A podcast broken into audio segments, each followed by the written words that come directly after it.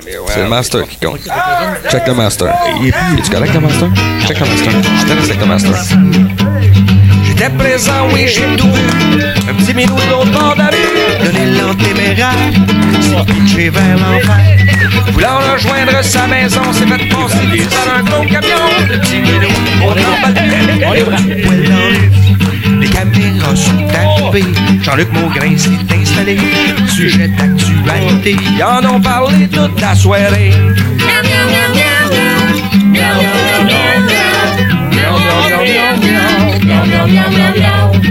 Y a du partout.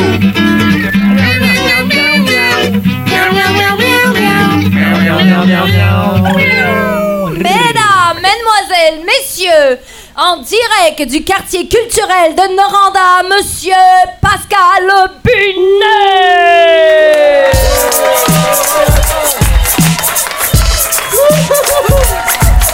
Il est fort, il est grand, il est beau et charmant, c'est qui Il porte la barbe, il est dur comme un arbre, c'est qui? Présent. Wow, quel accueil senti naturel. On sentait comme ça, bang sur le fly. Vous êtes fantastique. Merci beaucoup d'être là. Merci beaucoup d'être à Brasserie Nostalgie. Donc, pour ceux qui se demandent ce qu'est Brasserie Nostalgie, qui sont juste venus manger une poutine, vont c'est qui ce petit gros-là? Brasserie Nostalgie, ce que c'est exactement, c'est une émission où on raconte notre histoire. On rencontre des gens marquants de la région de la BTB-Témiscamingue ou des amoureux de la BTB-Témiscamingue. Et ce soir, on aura la chance d'avoir avec nous Martha Saenz de la Casada, mesdames, messieurs.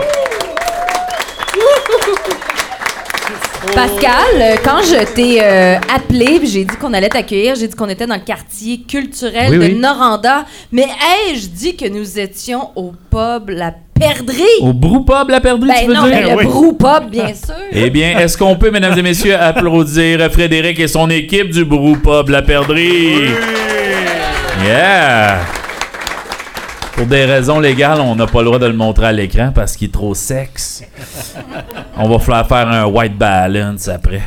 Alors, merci beaucoup, tout le monde. Merci. Alors, au- ce soir à l'émission avec nous, Louis Riopel. euh, au sport et au contenu moyen. Ouais, ouais, ouais. Benoît Théberge à la mathématique et aux chansons. Et évidemment, vous l'attendiez tous.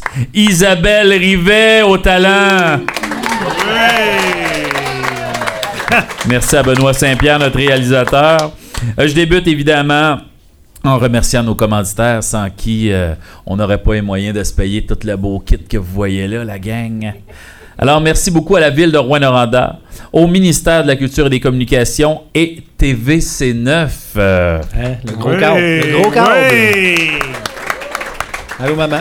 Notre commanditaire du jour, puisqu'on en a un tout le temps, commanditaire du jour grâce à qui euh, Martha pourra boire et manger à volonté. Ça n'arrive pas pacté en avant, évidemment. là. Les hommes, c'est pareil. Non, non, ça c'est non. ça c'est non. Alors, notre commanditaire du jour, Noréa Foyer Abitibi. Moi, personnellement, je me suis acheté beaucoup de charcoal depuis que mon premier charcoal, ma mère m'en a donné un vieux. Et euh, il a pourri dans le cours. Après ça, j'ai dit, j'ai jamais acheté une charcoal de ma vie. J'étais allé chez Feu Lobla m'en acheter un. Et au bout d'un an et demi, il était mouru dans le cours, tout pourri, puis il tombait en morceaux. Et à un certain moment, et c'est vrai, je suis allé chez Noréa Foyer Abitibi rencontrer Jacques. Et il m'a vendu un barbecue, c'est de la dynamite. Et je l'ai depuis, je te dirais, euh, un 9 ans, 10 ans. Et c'est de toute beauté. Donc, ça vaut à peine de payer pour de la qualité. Qu'est-ce que t'en penses, euh, Louis Riopel? Je suis entièrement d'accord. Depuis ce temps-là, tu as arrêté de prendre mon barbecue. Ouais, c'est vrai. C'est vrai, j'allais chez Louis dans le temps qui était mon voisin, dans le temps qui qui était pas dans l'élite financière. Merci beaucoup d'être là, euh, public. Ce soir, on est avec Martha. Évidemment, on commence en parlant de moi, puisque c'est le début de l'émission. Vous savez comment que j'aime ça m'écouter parler de moi. J'ai rencontré Martha et on est rapidement tombé amoureux. Euh, On s'est rencontrés en 2006. Euh, il y avait un festival qui s'appelait le Festival Nez à Nez, qui a été présenté ici à Noranda pendant deux ou trois éditions, je me souviens pas. Et durant ce festival-là, ils ont fait venir un formateur, M. Bonange, docteur Bonange, qui était vraiment un- une sommité dans le jeu clownesque. Et il est venu ici donner un atelier. Il y avait plein d'artistes. Et moi, j'étais à ce moment-là, je finissais l'université en théâtre et je suis venu suivre cette formation-là et assister au spectacle de clown, euh, étant moi-même un amoureux de jeux clownesques. Je ne dis pas à mes bums de secondaire 5 pour qu'ils fassent de clown, merde. Et je me souviens d'ailleurs que j'étais allé au hockey puis j'ai raconté au gars, je m'en vais suivre une formation de clown. Puis il y a eu un gros silence. Je me souviens parce qu'on était au hockey et à un moment donné, il y a au bout d'un 45 secondes, il a fait Pourquoi. Mais tout ça pour dire que je suis arrivé euh, là-bas et euh, rapidement, moi et Martin s'est retrouvés en équipe. Il y avait plein euh, d'artistes de Rouen-Noranda que je connaissais pas à ce moment-là et je suis devenu l'ami de Martha. Moi, je jouais un espèce de personnage qui parle peu et très très physique et Martha, elle, était très dans, dans la parole qui compensait mon personnage qui était un peu plus slow et elle m'aidait. Je me souviens que je n'avais qu'une seule chaussure et qu'avec une tendresse totale, elle avait pris un morceau de guenille pour enrouler mon pied, pour en faire un nœud pour que j'aie plus mal aux pieds. Et à partir de ce moment-là, on s'est mis à travailler ensemble. Et par la suite, on a fait beaucoup, beaucoup de spectacles. On a animé, je crois, le 15e, le 20e du cabaret ensemble aussi. Je sais pas si tu te souviens. Donc, c'est un show qui l'a beaucoup marqué, que ça fasse fait dire. et, et ensuite, euh, des célèbres personnages que vous avez vus évidemment à travers le balado découverte. Et on a déjà fait des animations dans l'autobus pour faire visiter dans les journées de la culture ensemble. Ça, ça, elle s'en rappelle qu'elle fait dire. Donc, c'est à ce moment-là que moi puis Martha, euh, on est tombés amoureux et depuis ce temps-là, on, on travaille souvent ensemble et euh, elle est devenue conteuse. Puis euh, euh, moi, j'ai fait une formation de conte. J'ai fait une fois un conte. Mais oui, non, mais on, on serait bon. On ferait un beau duo de contes tous les deux, je pense. Il faudrait juste soit un petit peu moins vulgaire. là, ça ferait du bien à tout le monde. oui, je le sais. Alors, t'as reçu ton scotch, bébé? Oui.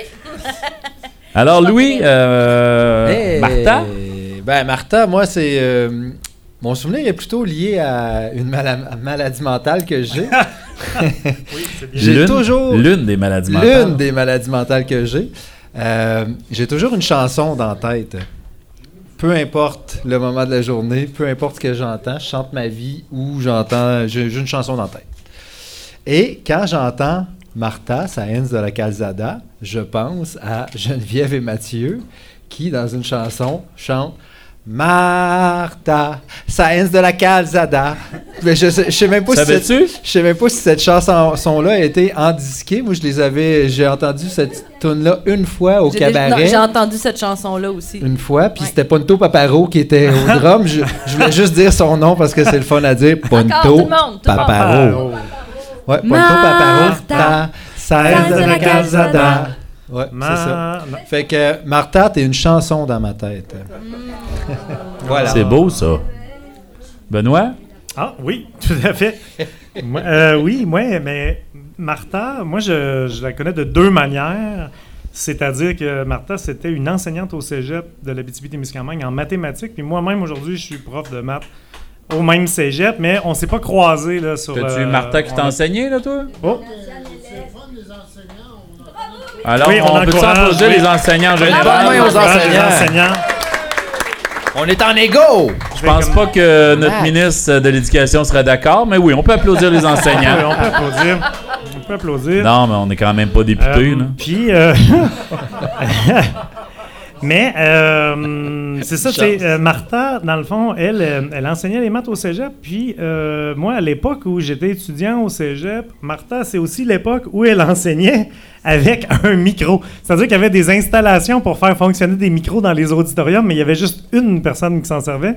Sais, Martha, elle avait une espèce de petit micro qu'on accroche en arrière de l'oreille avec un petit fil comme ça qui va devant, pareil comme Madonna dans ses spectacles. Un micro Madonna, ça s'appelle comme ça, hein? Oui, exactement. Puis le- la légende, Martha, tu pourrais nous dire si c'est vrai, la légende dit que Martha devait enseigner avec un micro à cause qu'elle avait des nodules aux cordes vocales. Ça, c'est. Est-ce que c'est. euh, Oui? Donc, donc, Martha n'est pas certaine de cette information-là encore aujourd'hui, mais c'est une légende qui court. Martha devait enseigner avec un micro à cause qu'elle avait des nodules. Puis, euh, tu sais, donc, elle devait parler pas fort, puis tout ça, tu sais, alors que si on connaît Martha, pourtant, S'il y en a une On qui projette dans la on, place, on elle, remet en doute la légende des nodules. Je dis ça comme ça. Tout ça pour dire que j'ai aussi... grâce au micro que j'ai pas des nodules et que j'ai fait proche des OK, c'était en prévention des nodules. C'était de la CNESST en prévention Je sais pas si on entend à la télévision, donc Martha dit que c'est grâce à ce micro qu'elle a pu faire de l'art par la suite euh, et Ouais. ne pas avoir de nodules. Tout à fait, tout à fait. Comme, comme Céline aurait dû faire ça. On va se le dire, là. On va se le Ah, dire. Peut-être pas.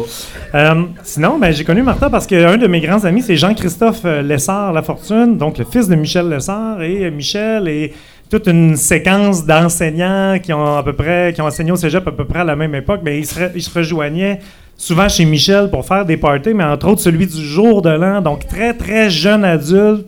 On allait dans les parties du jour de l'an, puis on rencontrait tous ces moins jeunes adultes-là qui nous acceptaient parmi eux autres, puis qui nous, qui, qui- Des qui nous trouvaient intéressants, ou en tout cas qui nous donnaient l'impression qu'on était intéressant malgré le fait qu'on avait 18 ans. Fait que ça, c'était comme des adultes auxquels on pouvait s'identifier, malgré le fait que, euh, tu sais, finalement, pas du tout le même profil, mais euh, j'a- j'a- j'avais cette reconnaissance-là là, dans l'œil. de- les mêmes adultes aussi se tenaient beaucoup dans l'association Québec-France. Puis j'ai fait un échange avec euh, Québec-France, puis on a cuit des méchouis avec Rossé, puis on allait dans les, dans les, dans les repas de Québec-France après. Avec Jean-Claude Lisée, tout ça. Donc, c'était un contact que j'avais avec ces adultes-là. Mais sans le savoir, j'avais eu aussi un autre contact avec Martha par le biais du, de- du, du- du documentaire. Parce que Martha, elle a participé à travers une production des hybrides. euh, dont on pourrait remettre en question la mise en scène aujourd'hui, mais euh, dans le cadre du documentaire qui s'appelle Le Polisson de 1987, c'est disponible sur le site de l'ONF. Ça avait lieu à Rouen et euh, on suivait un personnage principal qui était, euh, rappelez-moi son, euh, je- parce que là j'oublie son nom, parce que je ne l'ai pas pris en note, qui était Philippe, Philippe, Philippe Marquis. Euh, et euh, c'était euh, évidemment à une époque où la ville de Rouen avait un, un orage, je dirais même une- un nuage de boucan dans lequel elle flottait. Chose qui a Puis, changé beaucoup Martha, elle aujourd'hui. apparaît là-dedans. Martha, elle apparaît là-dedans dans une production euh, théâtrale, euh, sûrement, dont, dont il y a sûrement un symbole qu'on pourrait m'expliquer aujourd'hui, parce que c'est complètement incompréhensible Ouais, ce qui se passe. Mais comme- c'est pas grave, je l'ai vu avant de la connaître là-dedans, alors je souligne ça. Ils sont dans des décombres maquillés, c'est ça? Il me semble que je l'ai oui, vu, ce c'est film-là. ça. Puis Martha, elle représente la Terre là-dedans. Martha, elle représente la Terre. Puis les autres personnes habillées exactement de la même façon, elles ne représentent pas la Terre. Mais elles parlent avec Martha et on comprend absolument rien de ce qu'ils se disent. Mais c'est pas grave. C'est Euh, par la magie c'est de l'ONF, aujourd'hui, on peut voir ces images-là et euh, c'est super. Merci, Benoît. Isabelle? Bien, moi, je vais peut-être Hey, vous salut. étonner. Mais la première fois euh, que j'ai vu Martha, c'était un peu à l'instar des. euh, quand on voit des artistes, des vedettes à la télévision quand on est plus petit, puis un jour on les rencontre pour vrai, j'ai un peu l'impression d'avoir vécu ça avec Martha parce que vous vous souvenez peut-être des fameuses soirées lip-sync au cabaret de la dernière chance. Ben imaginez-vous que moi j'étais beaucoup trop jeune pour participer à ça, mais mes voisins avaient euh, participé à ces soirées-là. Ils avaient filmé euh, les performances lip-sync. Et ils nous avaient invités, mes parents et moi, à aller euh, dans leur salon pour visionner le spectacle de lip-sync. Et j'avais vu s'agiter sur la scène, donc Martha Saenz de la Calzada, qui était plus grande que nature, qui était extraordinaire, mais j'étais dans un salon, puis je les regardais dans la télé. Alors j'ai vu Martha pour la première fois à la télé, puis je me disais, c'est quand même formidable d'être des adultes, de se déguiser, de se maquiller, d'aller faire toutes sortes de folies sur la scène, de faire rire des gens, de les captiver. Et euh, plus tard, je l'ai vu en vrai, mais telle une grande artiste, je l'ai découvert à la télé. Oh! Hey. Ben oui. Saenz de la Calzada. Alors, tant qu'à chanter son nom, mesdames et messieurs, hey, j'ai oublié Benoît. Benoît, est-ce que tu connais Martha? Je sais que. Mais non, il vient d'Amos. Je m'excuse de, de, de- je t'ai- je t'ai oublié ce soir, là. Ouais, mais euh, c'est c'est quand même drôle parce que tantôt, euh, je pensais à ça quand je m'en venais ici à- au, au Brew Pub La Perdrix. Oui. Euh, puis euh, c'est- vraiment drôle, c'est vraiment une coïncidence, mais la première fois que je l'ai rencontré, c'était un 19 mai. Aujourd'hui, on l'est un 19 mai, pour les gens qui nous écoutent. Euh, la différence, c'est que c'est en 2023 que je l'ai rencontré. Donc, c'est aujourd'hui que je l'ai rencontré. Tannant, Benoît. Hey, t'es, t'es vite de penser à ça tout de suite. il est Ça a, malin. ça a fait de l'impro, cette Il espèce-là. est malin. Il est... Tannant. Mais euh, Ah. je suis tout de suite tombé en amour avec cette femme-là. Hein, elle est formidable. C'est pour ça qu'on l'a invitée. Alors, sur ce, mesdames et messieurs, on parle d'elle, on l'aime, on l'a rencontrée à toutes sortes de moments, dont Drette là.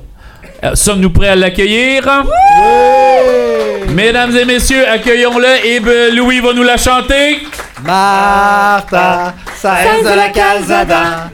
Martha, ça est de la calzada. J'ai réchauffé ta place. toi. Ben oui, tu vas euh. Merci beaucoup. Donc là, que je te donne une pouce? non, ça, non, ça- Donc, je veux jamais que son correct. verre soit vide, là, elle. Elle va rendre le casse. T'es fin. Et là, il m'a dit de les mettre comme ça pour euh, regarder. Pour nous regarder. Ben, merci beaucoup d'être avec nous, Martha. Ben, Ça merci beaucoup de m'avoir invité. C'est vraiment tout- un- toutes les, C'est vraiment les un beaux honneur. souvenirs Ben que oui. vous avez de moi. et Ben, on, commence souvent Oui. comme ça. là, de- c'est quoi notre premier souvenir où on a rencontré cette personne-là, où tombait amoureux de la personne. Donc, on a à part Benoît là, qui n'a pas de culture. Les autres, vraiment. euh, Il a bien euh, fait ça, je trouve. là. C'était beau, là, mais tu sais. à- à T'es Amos, occupé à euh, boire de la bonne eau. C'est ça. Euh, Martin, on va commencer par le début. Donc, je pense que les, les- les gens qui te connaissent un peu ont, ont- ont remarqué que tu n'étais pas une petite fille de Jonquière. Ah, ah. Il, il se rend compte assez vite. Oui, ça va, ça va assez de vite. parler, moi, ils disent. Puis Donc- Sainz de la Calzada, déjà aussi. Ben, déjà, là, mais en Ah. même temps, là, moi, c'est Pasqualo de Binetti. Donc, tu as grandi en Espagne, tu as fait Mhm. tes études en Espagne. Oui. Est-ce que déjà jeune, c'est un, un- un milieu, euh, parce que tu es un drôle de mélange quand même, tu es une prof de mathématiques, une physicienne qui fait de l'art, du théâtre, du conte, de la poésie, donc c'est un mélange inhabituel, je dois dire. Euh, souvent, on a le profil euh, scientifique ou le profil artistique. Ouais. Toi, tu as les deux. C'est la faute de mon père. Donc, tu es grandi dans un milieu Ben, mon- mêlant les deux déjà, toi aussi, chez vous? euh? Oui, mais le, le pire. de- Mon père était, était dentiste, c'est avec ça qu'il gagnait sa vie, mais il était artiste aussi. Il était artiste peintre et il était artiste, euh, il écrivait des poésies aussi et, il avait fait du théâtre à Madrid avec Federico García Lorca, un grand dramaturge espagnol qui a été assassiné au début de la guerre civile, en 1936. Et avec lui, il allait dans les villages euh, pauvres, hein, miséreux, de 1932 en Espagne. C'est la résidence avait parti ce qu'ils appelaient les missions pédagogiques. Et donc, ils allaient dans ces villages-là pour monter les grands classiques espagnols. Et Garcia Lorca avait dit à mon père, oh, tu as une belle voix. Il n'avait pas de nodules, lui. Et donc, tu peux venir euh, faire du théâtre. Et puis, c'est une expérience qui a marqué sa vie. Donc, Et- à ce moment-là, ton père est à l'université? Oui, et Oui. il est découvert par un, Euh, il est découvert un grand metteur par en scène. un grand metteur en scène et il est parti donc ben, il est parti il continuait c'était une troupe universitaire ça fait qu'il continuait à être dans la résidence d'étudiants et mais il allait euh, faire du théâtre et d'ailleurs il a écrit un livre La Barraca Teatro Universitario parce que ça a vraiment marqué sa vie et mon père nous récitait des poèmes de Garcia Lorca. Moi, à 7 ans, je connaissais le romance de la Luna. Et, et il nous parlait de ça. Et quand, euh, quand j'ai voulu être. euh, ben, quand il m'a demandé qu'est-ce que tu veux faire quand tu seras grande, j'ai dit comédienne. Ah non, qu'il a dit. Et il dit non, non, c'est un monde factice. Fais une carrière universitaire et on parlera après. Et pour la carrière universitaire, c'est la faute de mon père aussi, parce que mon père, on a déjà dit de lui que c'était un pico de la Mirandola, comme un homme de la Renaissance qui connaissait tout, tout ce qui pouvait être connu. Il était C'était quelqu'un qui scientifique. lisait Il constamment. aimait- lisait, il lisait, puis il savait de tout, là, c'était hallucinant, on n'en pouvait plus. Parce qu'il avait toujours des arguments, parce que tu voulais discuter avec lui, et puis crac, il te te nommait tes arts de jardin, ou il te nommait trucs, et oui, non, mais les hypercordes, enfin, c'était épuisant. Je dis, je vais faire quelque chose où il ne pourra pas venir me dire qu'est-ce qui se passe. Et donc, physique. Parce que j'étais bonne quand même. J'étais bonne en mathématiques et en physique. Je dis, ça va être physique. Et donc, étudié physique. Donc, à ce moment-là, le métier que tu visais, c'était travailler dans des laboratoires? C'était ce que tu savais? C'était Non, flou à ce Non, moment-là? c'était vraiment flou. Parce qu'en plus, pendant que j'étudiais, ben, je faisais du théâtre avec des troupes universitaires. Et j'aimais beaucoup faire du théâtre. Mais j'ai- j'étudiais, puis j'ai... Je pense que j'ai pas très bien compris. Je comprends pas que je puisse avoir une maîtrise en physique.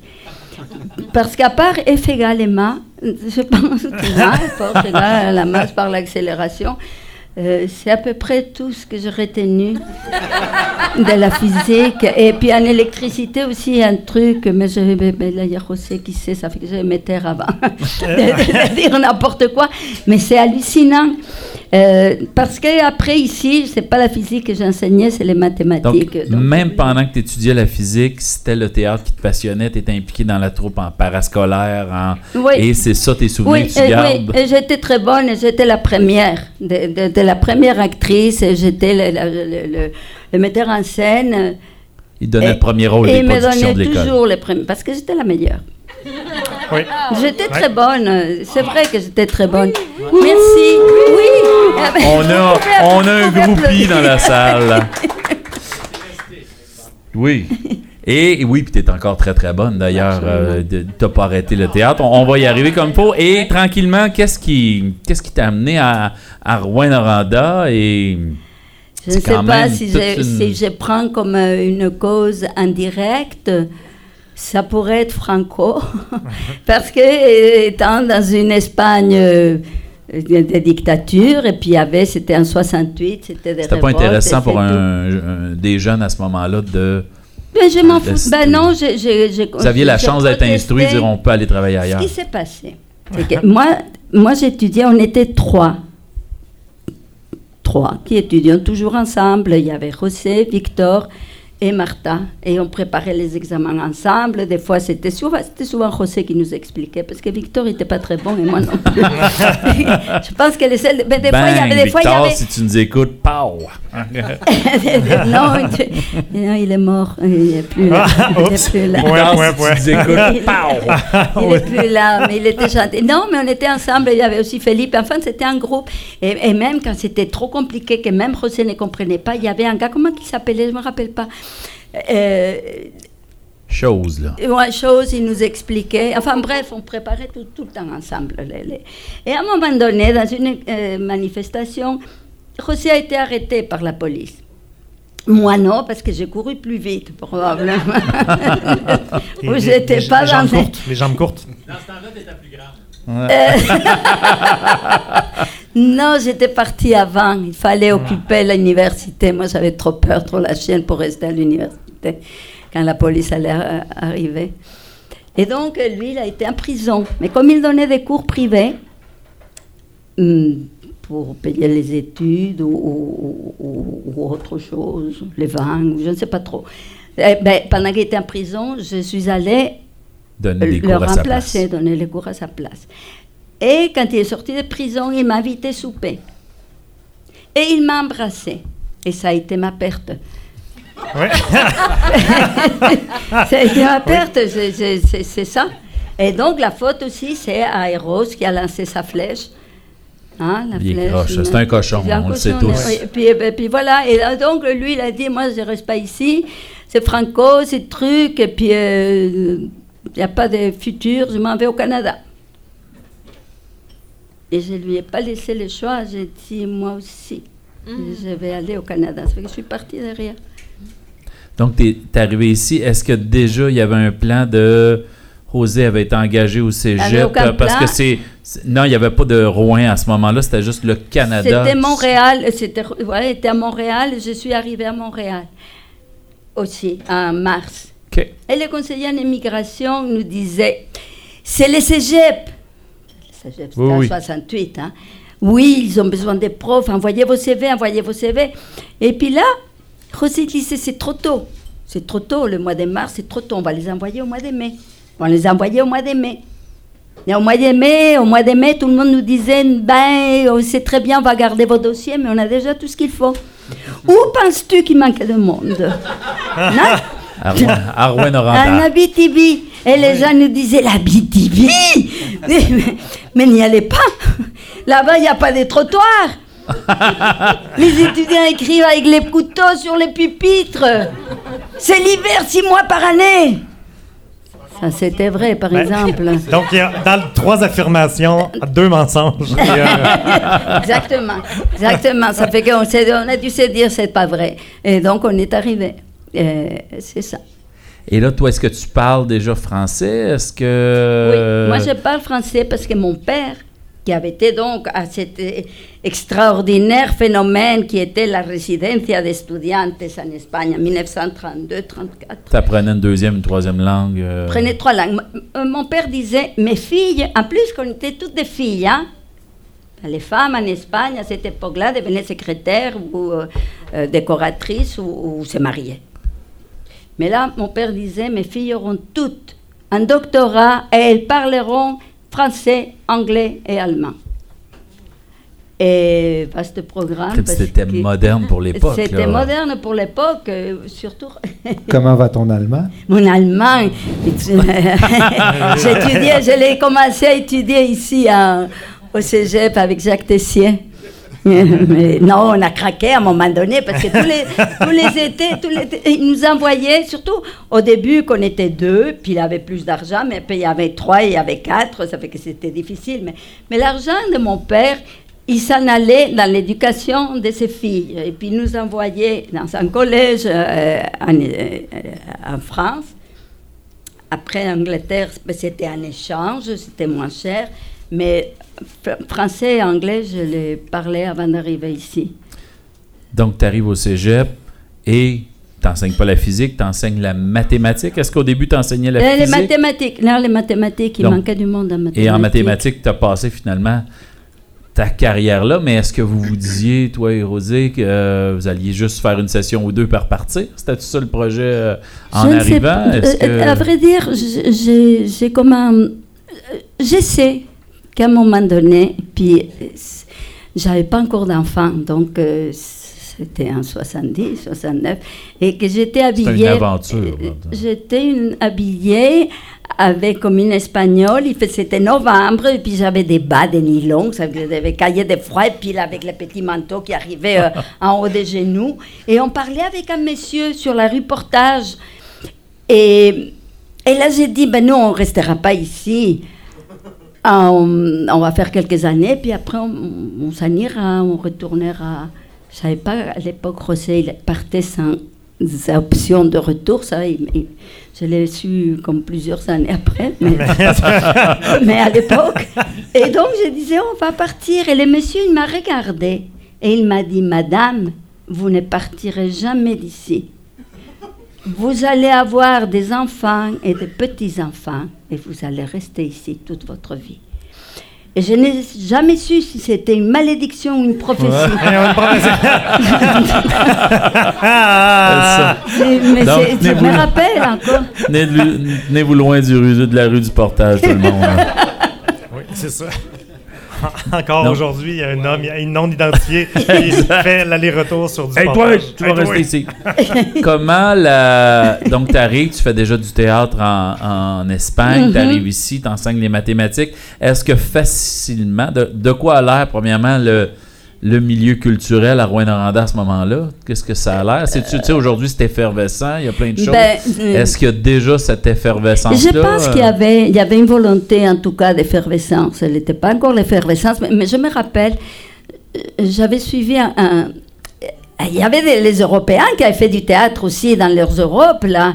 Euh, il y avait notamment, il y avait Jo Godefroy et Armel Hope. Ben, pour ceux qui viennent pas de Rouen-Noranda, c'est qu'à ce moment-là, à l'ouverture du cégep, il y a une vague de jeunes un peu partout dans le monde deuxième qui vague viennent enseigner c'est vrai. Il y avait des oui, parce qu'il manquait les- des professeurs, euh, notamment en Abitibi-Témiscamingue. Ça Les- apportait une couleur culturelle unique à Rwanda. Déjà, il y avait, il y avait des, des, euh, des travailleurs ou des mineurs, des gens qui venaient de toutes sortes de pays, mais des enseignants, des gens instruits qui arrivaient en ville Ouais. d'un peu partout. Il paraît Ça leur apportait quelque chose. que 30% du corps professoral du cégep était euh, D'ailleurs. D'ailleurs. Ah Ouais.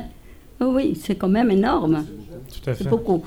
Et, et donc, euh, je sais qu'il y avait des ateliers, et puis là, il y avait euh, Armel Hop qui nous disait Imagine que tu manges une poire et qu'il y a les jus qui te dégoulinent. Et puis, moi, je n'en revenais pas parce que j'avais jamais fait ça en Espagne. Imaginez que je mangeais une poire. Normalement, on me donnait un rôle et j'étudiais les rôles. Et c'était très curieux. Et Joe Godefroy, j'arrive avec un poignard et je vais te poignarder. Enfin, c'était des trucs.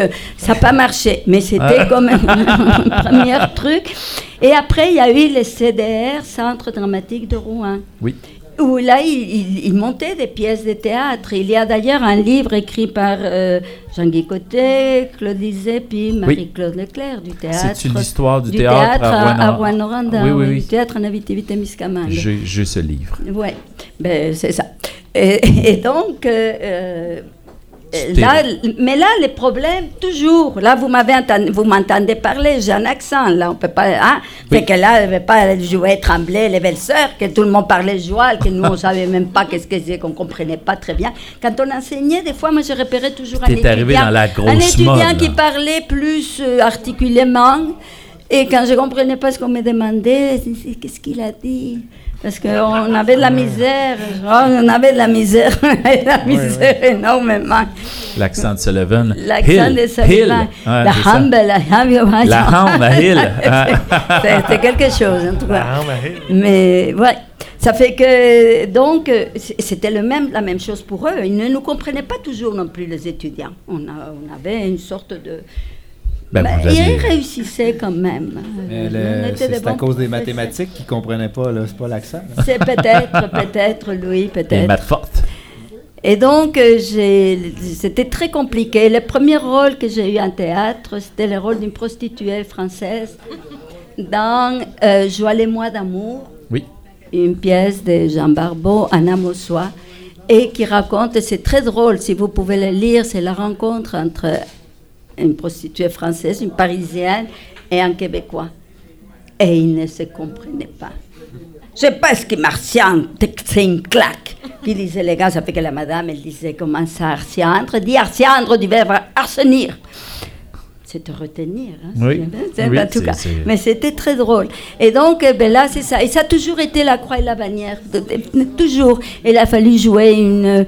Ben, j'ai fait un monologue, je fais la, la femme rompue, là, de Simone de Beauvoir, parce que là, il ne se, dé- se dérangeait pas, euh, ou euh, une italienne, ou euh, un, truc bilingue. C'était compliqué. Ouais. Et le temps passait. Et la jeune première mignonne est devenue la vieille avec l'accent. Et donc, Jean-Guy Côté m'a dit, il dit, non, je pense que, regarde les, les autres acteurs, tu n'as pas le même âge. Il a, dit. Ouais. Il a été gentil, il n'a pas même voulu me dire que j'étais vieille. Mais c'était un rôle qui, d'après Jacques Lamps, qu'il avait écrit, il dit, je l'écris en pensant à toi. Mais malgré ça, il m'a tassé.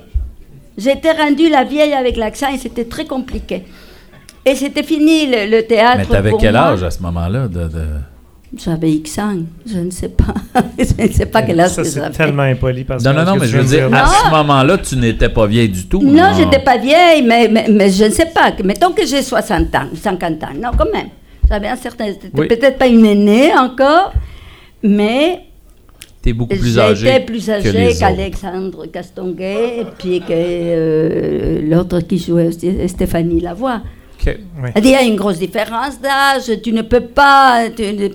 C'est Solène Bernier qui, qui a pris ma place.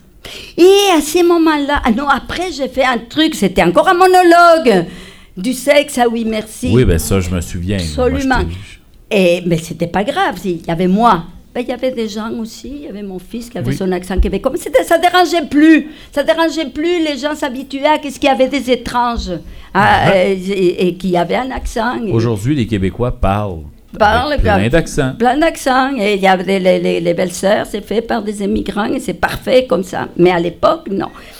Mais euh, donc, euh, je faisais ça. Et à un moment donné, c'est Nicole Garceau du festival des contes et des, euh, Des légendes Témiscamingue. Témiscamingue. Il m'a dit, viens faire un conte.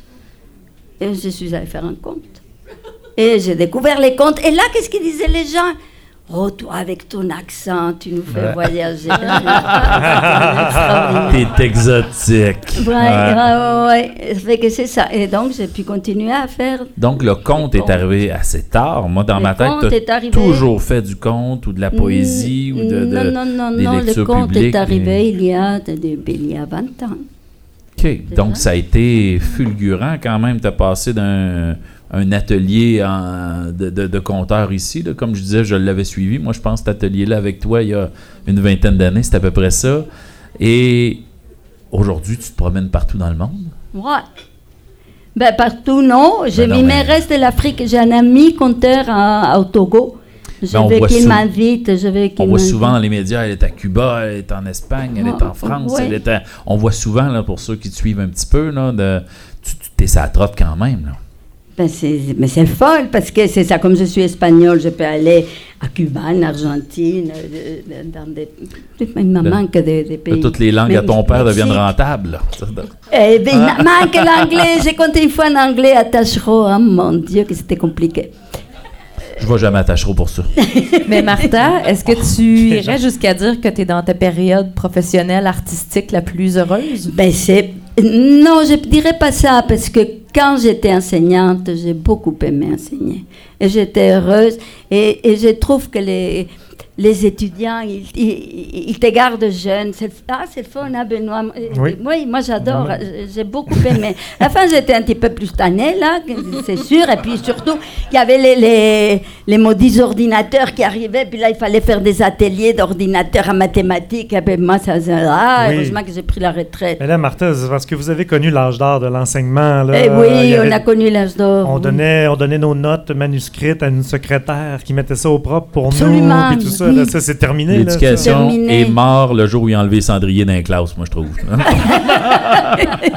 Ah, Je suis pas loin de croire la même chose. non, mais non, et puis, puis j'étais gâtée aussi au cégep parce que j'avais mon micro Madonna, effectivement. Oui. Oui.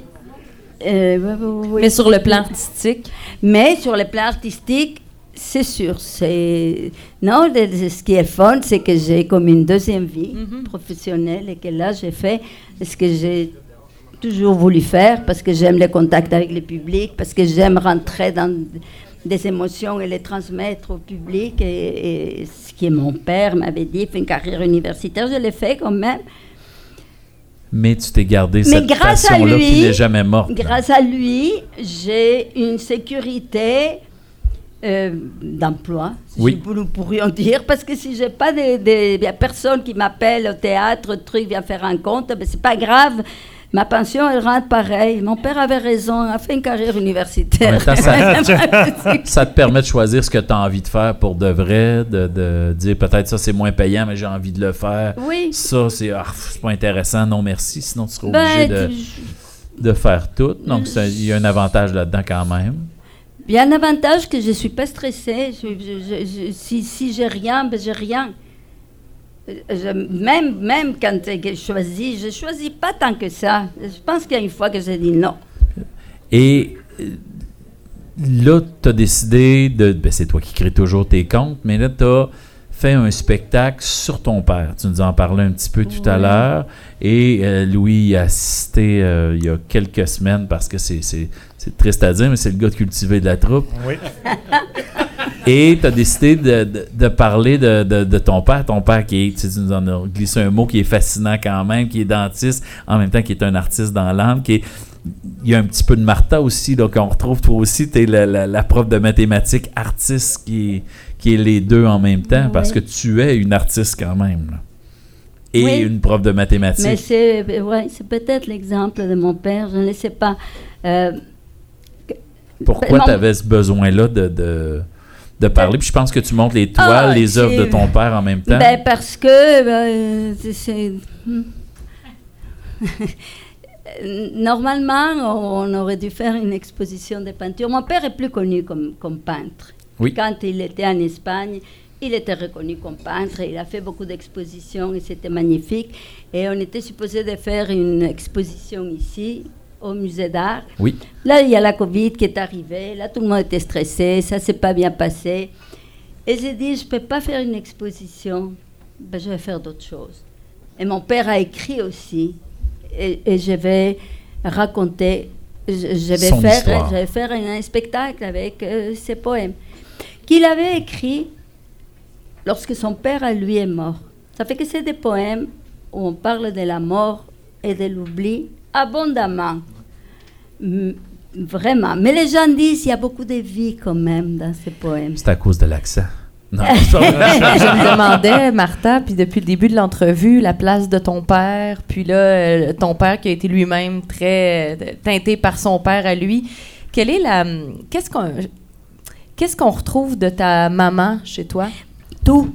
Euh, tout aussi, on en parle moins parce que. Euh, pa- parce que là, on parle de, de ma vie professionnelle, mais ma mère, d'ailleurs, elle m'a soutenue tout le temps. Et c'est bien ce que tu fais. Eva. C'était l'agente de mon père. C'était elle qui vendait les tableaux, c'était elle qui fixait les prix, c'était elle qui disait ça, c'est pas bon. Tu crois que t'es Picasso, t'es pas Picasso, c'est pas bon, ça, on l'aimait pas. Oh, mais si, elle avait, elle, elle- elle- elle avait le flair de ce que, de ce qu'elle pla- elle, était très bonne, elle était ta ta ta et, et, et combative et, et, et pleine de vie. Et elle aimait sortir, elle aimait connaître du monde. Elle, Elle était moderne, elle aussi, à sa façon. elle était moderne. Comment elle s'appelait, elle? moderne. Elle s'appelait Marie des Anges. On l'appelait Maruja, mais elle n'aimait pas ça. À la fin, on l'appelait Marie. Maria. Maria. Elle était, elle, elle était magnifique. Et je pense que ma manière d'être tient plus de ma mère que de mon père. Mon père, c'est peut-être plus... là- euh, je, ne pourrais pas dire, mais c'est sûr que, que, que, que mo- que mon père a tant toute ma vie, mais ma mère aussi. Ma mère, elle est dans mon caractère, dans ce que je suis, dans ma grande gueule, dans le fait de, de- demander un, micro parce que mes nodules, euh, dans la, la chose de revendiquer, ça c'est ma mère. Oui. Donc, il n'y a pas peur de se taire, qui, qui, Ouais, ouais. qui dit ce qui doit être Elle dit dit. ce qui, et, et- et sa tante, et sa, sa sœur aussi, ma tante. Ma tante, euh, euh, mon grand-père maternel a été assassiné pendant la guerre. Ils sont allés le chercher alors qu'il était en train de souper et ils l'ont tué filement et ils l'ont foutu dans un fossé. Et on a su c'était qui. C'était au début de la guerre. Et les gens savaient. Et à un moment donné, il y avait ma tante dans un ascenseur. C'était au moment où l'ascenseur, tu ne pesais pas sur un piton. Il y avait un ascenseuriste qui était Ouais. jugé. Et il y a un monsieur qui rentrait. Et ma tante a dit au monsieur, vous arrêtez l'ascenseur, je ne monte pas avec les assassins. Et dire ça dans l'Espagne de Franco, à la fin de la guerre, c'était vraiment avoir... euh, Du culot. du culot, oui. Elles se sont jamais tues. Tu sais, il y, a- il y a des gens, des fois, je lis des livres et tu vois où il y a des secrets dans les familles. Non, on va pas parler de ça parce que truc. Moi, je pense que dans ma famille, il n'y avait, pas de secrets. Puis ça se disait, et- et tout le monde le savait. Les gens refusaient de se taire et se tenaient debout. Euh, ben, il- il- il- en tout cas, en famille. Oui, oui, c'est ça, je te famille, dis, Ils je ne parle- nous, je- ont, nous ont pas dit euh, non. Et puis j'ai deux frères, euh, deux, deux oncles qui ont dû émigrer euh, au Mexique parce qu'ils étaient du côté de la République lorsque la guerre civile a éclaté. Et, et ça- mais ça a marqué. Et, c'est drôle, c'est comme si c'est maintenant, à mon âge, que je me rendais compte jusqu'à quel point ça a dû marquer aussi les gens qui sont restés. Euh, on parle de l'exil intérieur, des gens qui ont perdu la guerre et qui sont restés en Espagne. Et mon père, c'est un de ceux-là qui disait, nous sommes du côté de ceux qui ont perdu la guerre. Et ça veut dire se taire des fois. Ils avaient des gens, des amis, des amis qui étaient de droite. Et je, mais je me rappelle que j'engueulais mon père, comment ça t'es ami avec truc, euh, avocat de l'État, machin, franquiste, etc. Mais en même temps, il faut que tu vives aussi. Mais, mais je pense que, que ça, c'est comme une sorte de déchirure que tu... Et, et on les voit dans la peinture de mon père. Et on le voit dans la poésie de mon père. C'est pas juste la perte de son père, mais c'est la perte d'un monde qui était extraordinaire. Parce que la République, elle, elle est la résidence des étudiants. Il n'y avait pas que Garcia Lorca, il y avait Dali, il y avait euh. C'était une culture en pleine effervescence qui a été c'était- paf. Ça a été paf, effectivement. Exact. Ça a été freiné dans un élan de, de Ouais. un bouillon là, à ce moment-là. Oui, euh, oui, ça a au début des années ter- 30. Terminé. Terminé, puis des gens qui se faisaient tuer juste parce qu'ils étaient maîtres d'école. Il n'y avait pas d'autre chose, c'était vraiment... C'est terrible. Et puis là, c'est comme si c'est des nouvelles choses qui arrivaient, là, qu'on lisait. Et c'était dit. Général Mola, qui, a fait le coup d'État, dit il faut semer la terreur. Et c'est ce qu'ils ont fait en Espagne pendant 40 ans.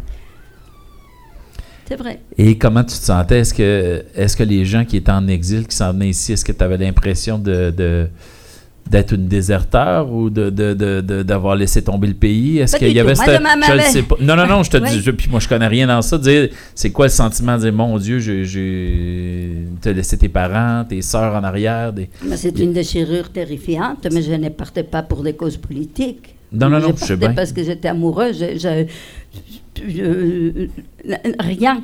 Regarde, j'ai quand j'ai quitté les- les- ma, ma famille à l'aéroport, puis là, je l'ai raconté dans un conte et tout et tout. maman. J'ai pas pleuré quand je suis partie. Et à un moment donné, 15 ans plus tard, je suis en train de raconter à, à mon chum de l'époque qu'est-ce que c'était ça quand j'ai quitté, que j'embrassais l'un, que j'embrassais l'autre, que ma mère a traversé la porte d'embarquement, que je sais pas qu'est-ce qu'elle a raconté. Là, t'as cassé. Et là, j'ai commencé à pleurer comme je n'avais pas pleuré pendant 15 ans. C'est- dingue comment qu'on garde ça, cette déchirure. Parce qu'il y a d'autres choses qui nous attendent, parce que parce qu'elle que puis là la vie continue et puis après il y a les enfants et puis après truc et, puis- et, et- et tu n'arrêtes pas. Mais ouais. Qu'est-ce qu'on te souhaite pour le futur? Qu'est-ce qui manque dans cette belle carrière-là? Probablement encore te promener longtemps. Je promenais longtemps, oui, oui, oui. Là, j'ai j'ai proposé un, un truc euh, pour le circuit Parole Vivante, que ça c'est formidable. C'est quand, quand euh, ils te choisissent, ils te trouvent des, des salles de diffusion à Saint-Eustache ou à Machin Chouette, à Sainte-Catherine, à des places que tu n'auras jamais. Tu es payé 1200 dollars à chaque fois que tu fais le truc, c'est formidable. Non, mais c'est un circuit. C'est un circuit des, circuit. des- des petites salles un petit peu partout pour voilà, le de, de, voilà c'est le regroupement du Compte du Québec qui, qui l'organise. Et là, j'ai préparé, je présente mon show qui s'appelle Moi, ma mère me racontait, qui raconte des histoires des migrants qui sont partis et qui sont ici en Puis Abitibi. les gens, s'ils veulent avoir de l'information pour savoir euh, où tu es, quand, comment ils peuvent euh, te suivre. Je ne le sais pas. Je sais oui, oui, oui. Les mots Ne des laissez ordinateurs. Pas, ne laissez pas, déjà qu'on m'a dit, comme un sac à chotir, tu nous as pas dit que tu passais aujourd'hui. J'ai dit, j'attendais, j'attendais Facebook. Facebook, il n'est pas venu à moi. Et moi, je n'ai pas pu aller à Facebook. non Donc, plus. souvent, ça va être dans l'indice bohémien qui vont mais parler dans de l'indice toi. bohémien, dans- ben, si jamais, en tout cas, si jamais je suis euh, sélectionnée par le circuit Parole Vivante, je le dirai, c'est sûr. Non, et puis quand euh, j'ai fait la poésie, j'ai j'ai fait. euh, Ben, souvent, il y a des articles, moi j'en ai vu dans, dans, dans, dans les journaux ou dans les médias ou des, des euh, de- dans l'indice Ouais. bohémien ou des choses comme ça. Donc, je vous invite les gens qui voudraient voir Martha, qui n'ont jamais eu la chance d'avoir compté. Donc, faites juste la googler. Il y a- là, puis je ça serai donne de l'info. probablement, Oui, je vous dis, le festival des contes et légendes en Abitibi-Témiscamingue qui aura lieu du du 26 septembre au 30 septembre, Donc, les 1er pris- octobre. L'épisode d'aujourd'hui va être présenté à peu près sur le 28-29 septembre. Donc, dans deux, trois jours, vous allez à Val d'Or. Festival de contes, Martha va être là. Donc, sur ce, on l'applaudit très fort, mesdames et messieurs, notre invité extraordinaire du jour, Martha Saenz de la Calzada. Merci beaucoup. Ah, Science à la Casada.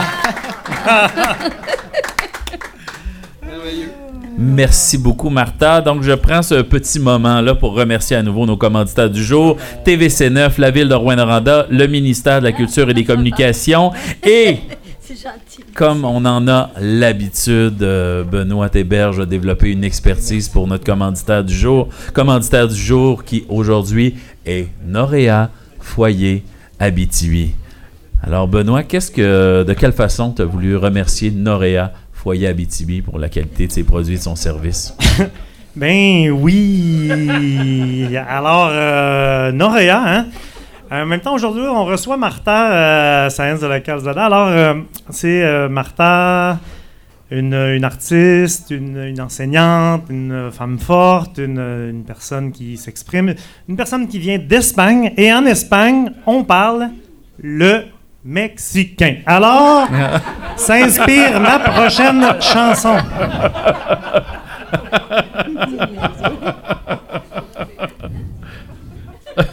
Est-ce que t'es niaiseux, man?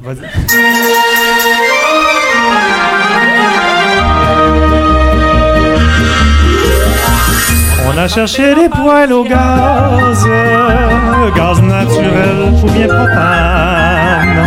On a chauffé avec peine toute la semaine avec du boulot. On prétend que les granules vendus en sac sont moins salauds. Eh bien, que les bûches de frêne, bois franc pour le poêle, chauffent nos pioles. On trouve de tout, sous le soleil de Noréa. On devient fou au vu des super barbecues. Le seul désir qui vous entraîne dès qu'on visite la boutique, c'est de griller des belles pièces sur le barbecue très très chaud au conseil de Noréa. Noréa, Noréa.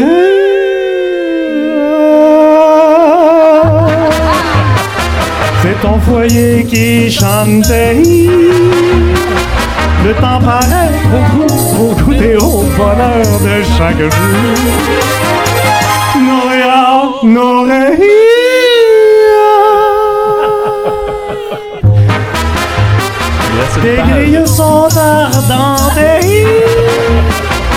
Que dire de tes fours, le fumoir de nos cœurs et de l'amour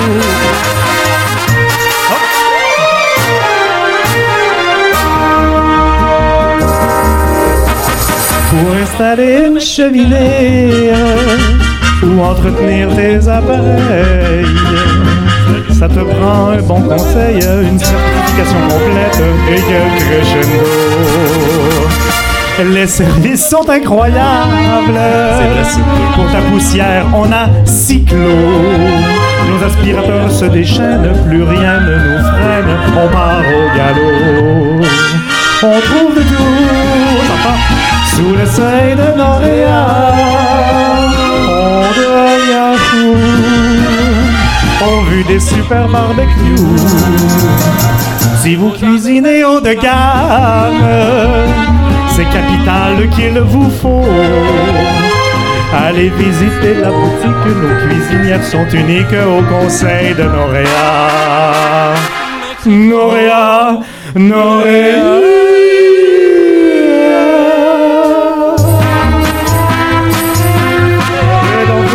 Qui chantait.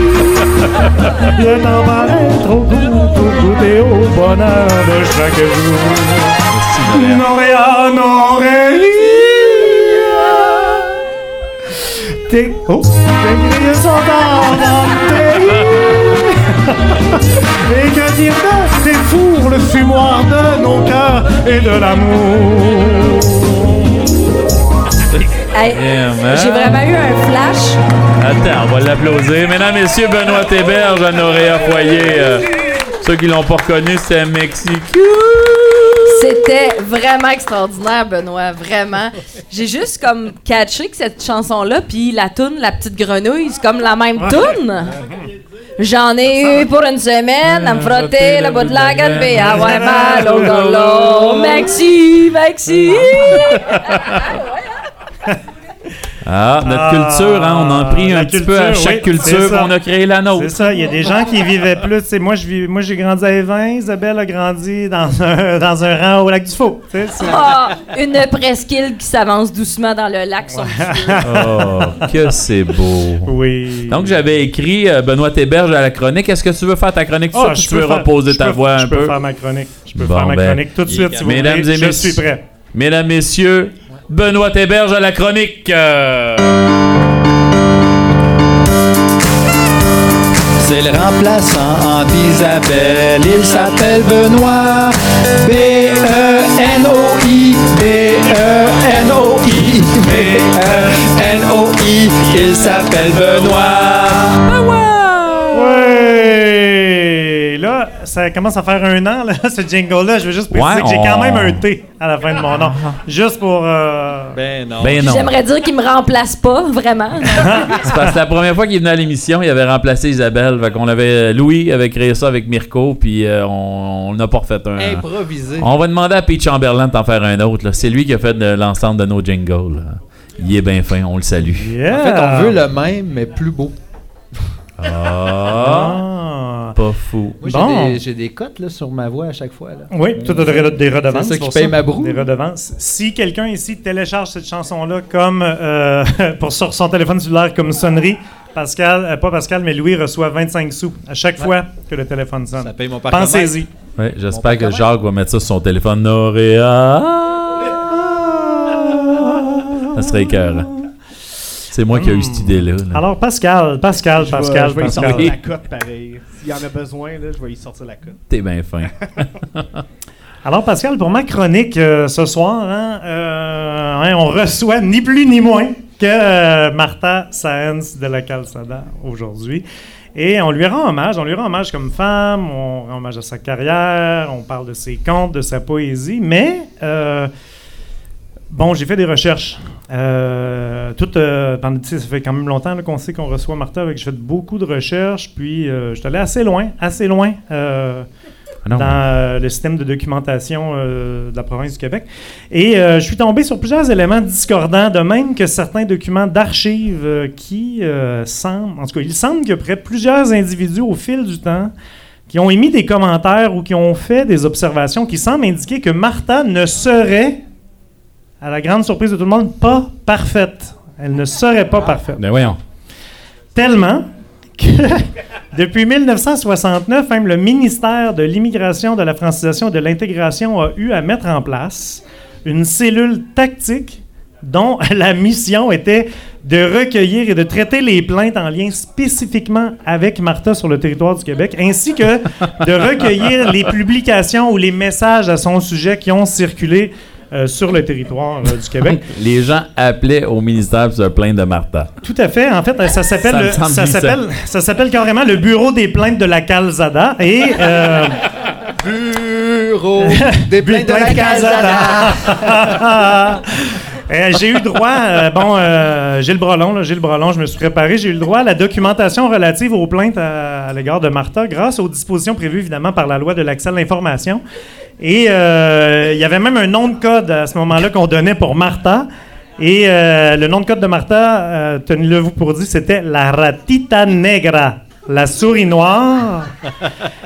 Et même que au bureau des plaintes de la Calzada, il y avait une chanson thème quand on traitait les dossiers. Puis je peux vous la faire un peu. C'est souris, souris, souris noire, souris, souris, souris, souris, souris noire. Les gros voyous, je les poursuis. Je suis Martha, moi la souris. Jamais, jamais peur dans le noir. Attention, souris noire.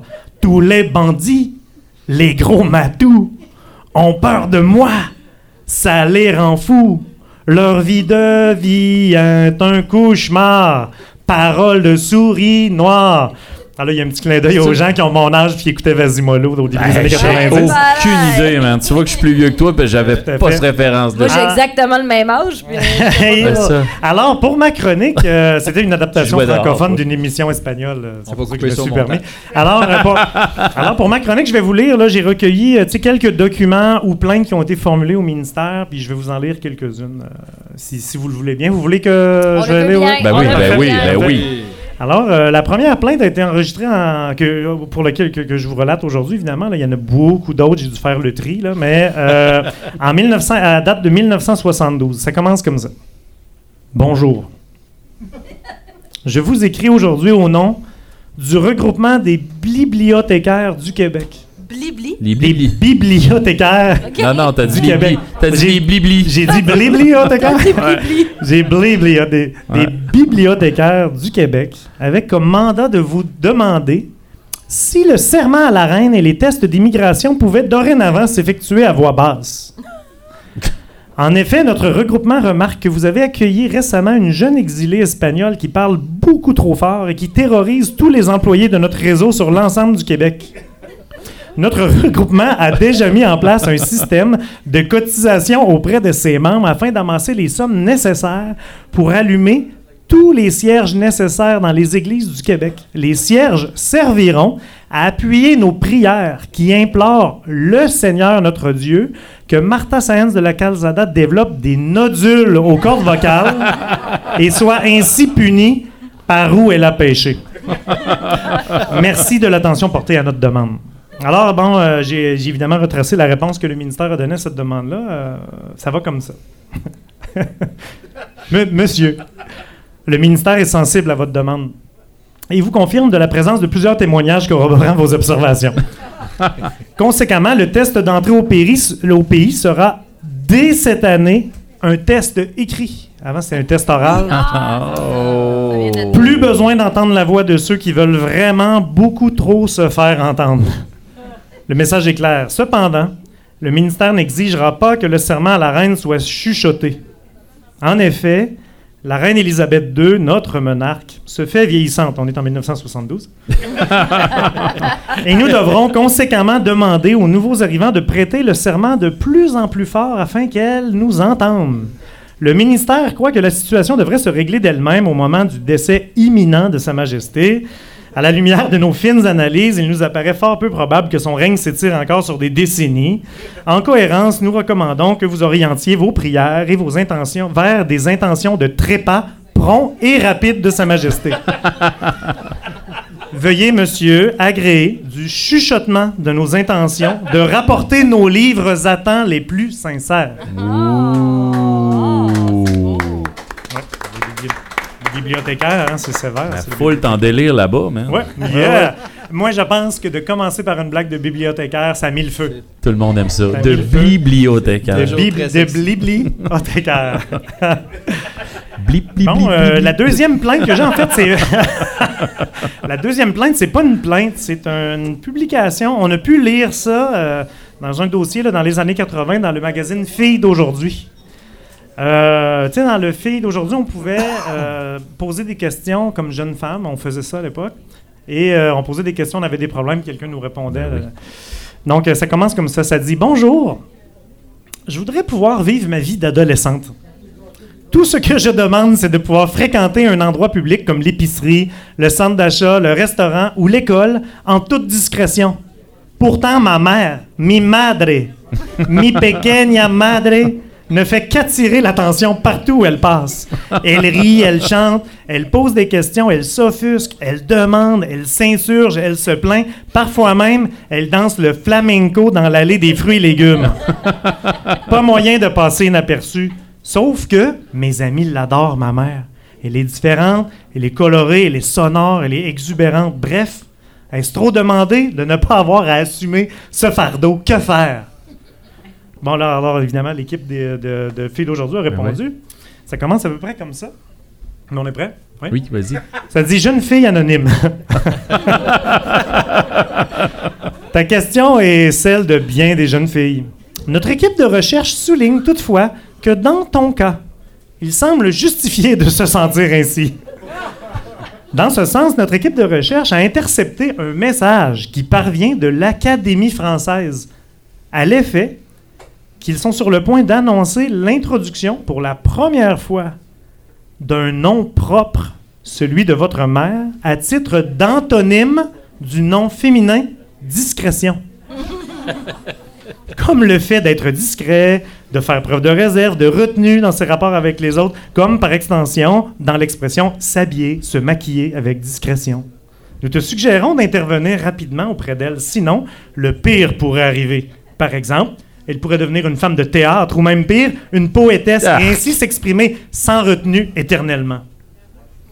D'un autre côté, notre équipe de psychoéducateurs, quant à elle, veut te sensibiliser à l'idée que tout ça n'est peut-être qu'une question de perspective. Imagine que plus tard, tu trouveras que ta mère est un personnage magnifique, qui aime la vie, qui est curieuse et qui est franche. C'est une adulte droite, humaine, qui n'aime ni l'hypocrisie, ni l'injustice sociale. Quelle sorte d'adulte veux-tu devenir, toi? Oh! Crime. euh, Manuel, t'es en feu ce fois-là dans le pays d'aujourd'hui. Oui, oui. Et donc, C'était tout le genre de conseils qu'on avait dans le fait d'aujourd'hui. Ça, puis va répondre à notre questionnaire en 10 pour ramasser des points pour savoir si tu es dans euh, le premier des camps de ton Mercure. best friend peut devenir ton chum? Hum, j'en ai, j'en ai d'autres. Hey, j'en ai d'autres. J'en ai deux autres. J'en sais que je, je réduis à deux autres. Prends-en une. Ouais. Euh, ah, ça, c'est une. Ça, c'est une. Prends-en, il y a qu'une. Non, non, j'en ai deux. J'en ai deux. Fais un mix. Hey boy, boy, boy, boy, boy. 1987, ça c'est une plainte qui a été reçue au ministère. Euh, ça commence comme ça. là. Vous allez peut-être personne, reconnaître la personne qui formule la plainte. là, Je pense que les gens la connaissent bien. Bonjour. Je m'appelle Gaïa. La Tierra Madre. Je suis la Terre. Il apparaît que j'ai été personnifié en la personne de Martha Merci, de la. Calzada dans le documentaire Le Polisson produit par l'ONF en 1987 et ce, sans mon approbation préalable. Ce documentaire se questionne sur les effets environnementaux de la présence de l'industrie, sur la qualité de l'air à Rouen-Noranda. Non, il n'y en a pas. Il essaie on est en 1987. Il essaie d'imaginer l'avenir en 2001. Pourtant, personne ne m'a demandé mon opinion, moi, la Terre. Pouvez-vous faire cesser cette usurpation d'identité et mettre fin aux abus et à la destruction de mes beaux écosystèmes? Veuillez agréer, chers humains, de ma rotation sur mon axe des plus cordiales. Juste les, juste les remerciements. juste les, je devrais faire juste des bons. remerciements. Ben oui, non, non, ça. le reste est bon. là, mais- Ouais. Et puis là, ben, évidemment, le, le ministère a de quoi répondre à la Terre. là. Euh, Madame, permettez d'abord au ministère de spécifier que le régime législatif ayant cours dans la province du Québec ne vous donne juridiction que sur les activités terrestres à partir d'une profondeur de 1500 pieds. Les activités de surface sont l'affaire des hommes. Quant à l'atmosphère, elle ne fait techniquement pas partie de votre manteau. Donc, nous prenons le relais sur cette question. Soyez assurés de notre détermination euh, à faire respecter euh, dans, nos, dans nos législations pardon, à euh, l'égard de la qualité de l'environnement et de la qualité de l'air à Rouen-Noranda. Vous comprendrez que l'exploitant ici bénéficie d'un droit acquis puisqu'il est sur place depuis près de 70 ans. Étiez-vous ici, vous, il y a 70 ans? Bang! Des solides arguments. Soyez assurés que les actions des prochaines années feront en sorte que nos enfants dans 35 ans ne vivront plus jamais d'enjeux associés à la qualité de l'air. Yes, ça rassure. Quant à Madame Sáenz, les chants qu'elle profère dans le documentaire sont inaudibles et la direction artistique des hybrides laisse à réfléchir. Nous vous assurons qu'aucune de nos législations n'ont d'emprise sur la capacité à Madame de s'exprimer au nom de la terre et de la justice. Aucune. Veuillez, Madame Turf, transmettre nos salutations à Monsieur Surf et agréer de nos tentatives les plus vaines à vous faire respecter. Oh, bravo, Benoît. T'en veux-tu à faire? Elle est excellente. Ben, je sais pas, c'est excellent. mais je vais L'aimes-tu? en On faire. en veut-tu un autre de Benoît? Ouais, ouais, ouais, ouais, on a du temps. T'as le droit de dire non, là. Ben, C'est vous le avez le droit de dire non, mais tu sais, celle-là, euh, vous avez bien fait de- d'attendre parce que ça, c'est un document inédit. Et euh, l'entrevue qu'on vient de faire euh, me donne envie de baquer sur celle-là, mais je vais la faire pareil parce que je l'aime, Martha. Puis je le sais qu'elle m'aime assez pour comprendre. T'es-tu un jeune baveux dans ça ou quoi? Mais euh, c'est un document d'archives inédit qui n'a jamais été publié. C'est une primeur mondiale et j'en détiens l'exclusivité. Et ça commence comme ça. Tu nous intrigates. Je l'ai, je, tu sais, vous allez voir, le, le- ça commence en espagnol, mais je l'ai traduit en français par la suite. Ça dit Hola, querido ministerio de un débil y oscuro país democrático. Il y a deux personnes qui parlent des langues ici. Oui, hein? ça, ça, en gros, ça veut dire euh, Bonjour, cher ministère d'un faible et obscur pays démocratique. Ici, le général et président Francisco Franco. Je profite de mes dernières heures de vie, on est en 1975 là, ici, là, pour écrire une, cour- une courte lettre d'excuse dans une ultime tentative de trouver rédemption devant Dieu. Je demande pardon. oui, je vois. je Oui, on fait parler les morts, là, ici. là, on fait parler les morts. Je demande pardon pour le coup d'État, pour les assassinats, pour la guerre civile, pour le parti unique, pour la chape de plomb de la religion, pour l'affermissement de mon autorité, pour la répression, pour les années de faim, pour la position du régime pendant la Seconde Guerre mondiale, pour la phalange et la propagande totalitaire, pour les politiques économiques, pour la censure et pour mon dédain des intellectuels. Je me rassure en me racontant que mon legs le plus positif est peut-être celui d'avoir poussé à l'exil, directement ou indirectement, des milliers de jeunes Espagnols en faisant d'eux l'ultime cadeau à leur terre d'accueil. Oui. On en a trois cadeaux à la table là-bas. Là. Celui d'une constellation de citoyens engagés à cultiver en terre nouvelle le plus fécond sentiment de devoir participer à construire un avenir meilleur. Je vous demande pardon de n'avoir pu vous comprendre et de n'avoir pu porter vos aspirations en symbiose avec celles de notre Espagne si précieuse. À l'exemple de cette jeune Martha, désormais canadienne, en terre abitibienne, sachez planter vos racines, faire pousser les fruits dont la couleur exubérante sera la vôtre et dont le goût riche et complexe conjuguera au présent et au futur votre bagage passé en sol espagnol et vos idéaux de bonheur. Oh. C'est très beau ça. Moi j'aurais enlevé trois autres, j'aurais ça. juste fait celle-là. Ouais, je pense que je pense qu'il n'a pas écrit ça pour de vrai. Je pense que c'était un canular. Pour moi, c'est pas arrivé pour de vrai. Non, non, je pense pas, non. Mesdames, Messieurs, c'était Benoît Théberge. Et on passe immédiatement à la chronique de notre Louis Riopel. Deux, trois, quatre.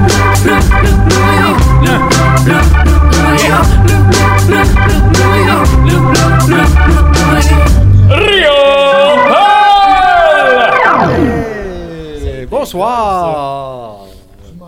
Là, j'ai mis le paquet, étant donné que c'était Martha. J'ai beaucoup d'accessoires pour ma chronique. Celui, ouais, mets-lui en arrière. Là, Oh, je sais pas qui va prendre ça. Pascal, tu vas pouvoir m'aider. Moi, j'ai une formation. Pour toi. les Moi, gens qui nous écoutent en Oui, audio, les gens en audio. euh, Louis est en train de sortir des artefacts Oui, d'une boîte. Une bonne idée pour un podcast, ça. Il distribue la boîte à Pascal. À l'instant, nous avons Benoît Théberge qui tient une pancarte, une pancarte qui semble avoir été faite par les petites mains de la fille de Louis, qui a 5 ans, n'est-ce pas? Non, c'est moi qui l'ai fait. Ah, ok, C'est pour les gens de TVC9, là. Pour les gens de Louis. TVC9 qui nous C'est moi regardent. qui l'ai fait. Louis commence la retraite. En tout cas. Ouais, c'est, euh, je me suis dit, on reçoit une artiste, je vais montrer mon côté artiste. et voilà.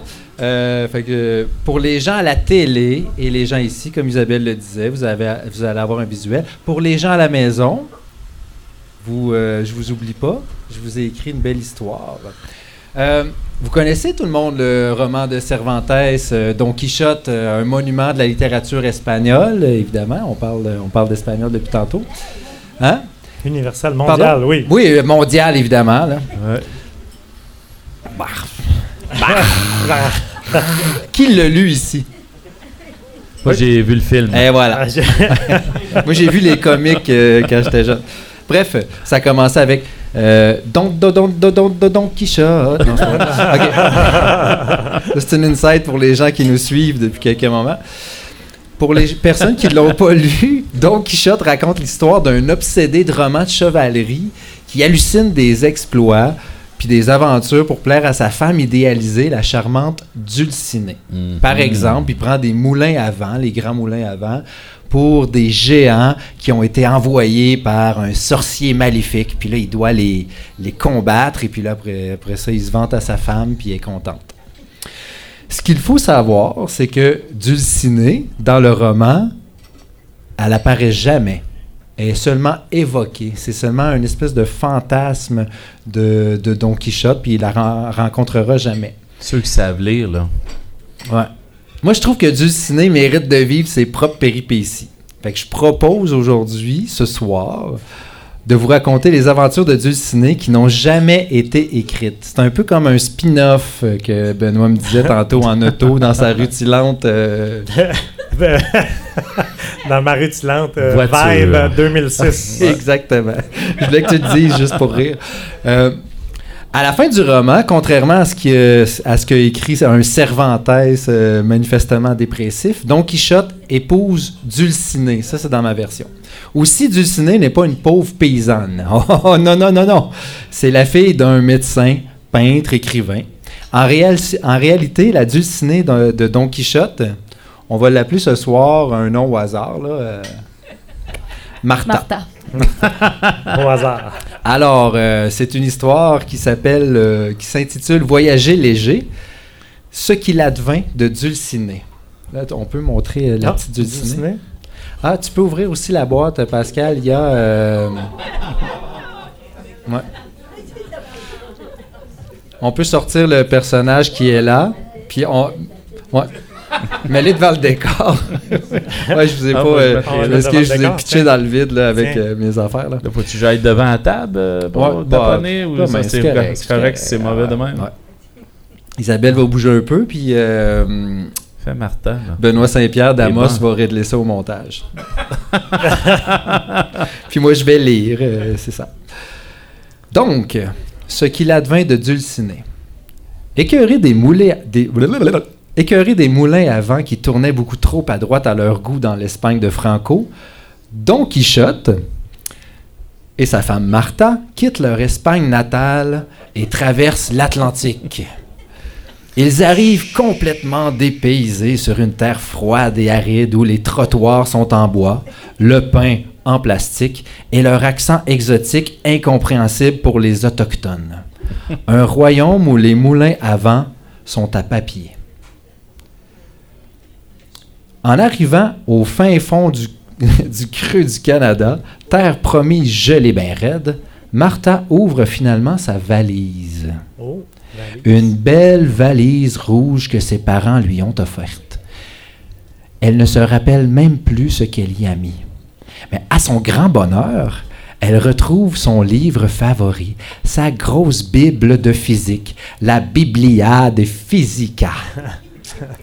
C'est mon petit accent espagnol. Ça, Ouais, là, le tu peux la sortir. Ainsi, elle peut partager ses précieuses connaissances de physicienne avec la faune locale.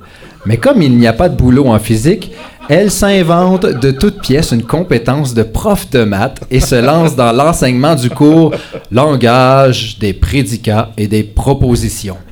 Même si, sérieusement, personne ne sait exactement c'est quoi cette matière-là. Même la prof. Mais elle a une formule bien à elle pour passer la matière la plus complexe. Elle reconnaît d'ailleurs ses on, on reconnaît d'ailleurs ses anciens étudiants et ses anciennes étudiantes à leur façon particulière de compter. Tu prends ce truc-là, tu l'ajoutes à ce truc-ci, puis t'ob- t'obtiens ce machin-là. Il paraît que plusieurs ont fait une belle et fructueuse carrière avec ce truc-là. Après quelque temps et deux charmants enfants, Dulcinée se tente de voir son beau Don Quichotte se battre à la machette contre des épinettes et elle décide d'aller voir ailleurs si la poutine ne goûterait pas meilleur que la paella. Elle anime les soirées du cabaret dont, euh, dont elle est une des âmes. Son charme opère partout où elle passe. Dulcinée est une prof de maths peu conventionnelle. Elle incarne tous les clichés sur le tempérament des Espagnols à la puissance 10.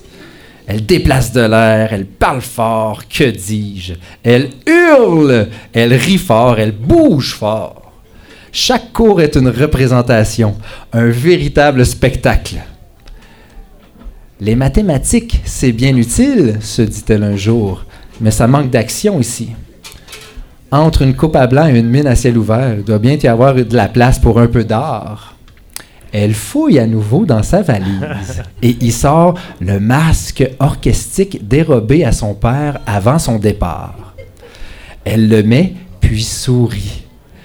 Fidèle à son impétuosité, Martha se lance corps et âme dans le théâtre. Elle y est toujours. Elle est de toutes les pièces, malgré son accent, malgré son âge. Elle se croit, dans la baraka, mais version cheap et boréale. Martha et ses collègues contribuent au rapprochement du théâtre et du public, public plutôt habitué à l'art brut du pelletage ou celui du lancer frappé. Salut. Lorsque vient le temps d'écrire des lettres à ses proches, Martha ne donne pas de, ses nouvelles. Non. Elle, écrit plutôt sa elle décrit plutôt sa charmante terre d'adoption.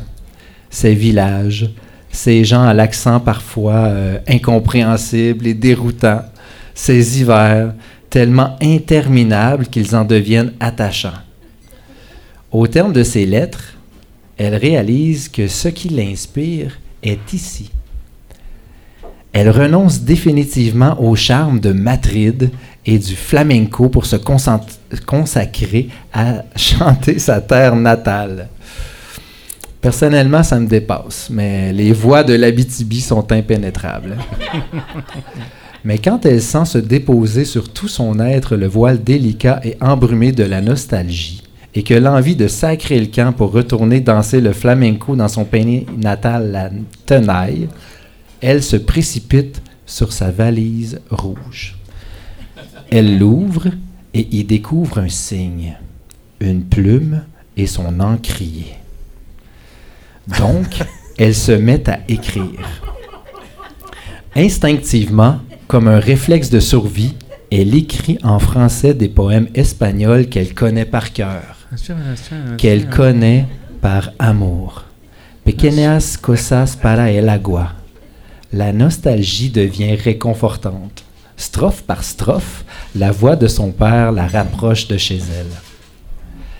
Martha adore l'écriture, mais elle trouve que c'est trop, euh, comment dire, trop calme, trop, non, trop tranquille, non, trop silencieux. Oui, c'est trop silencieux. Elle préfère le vacarme de sa propre voix que le silence.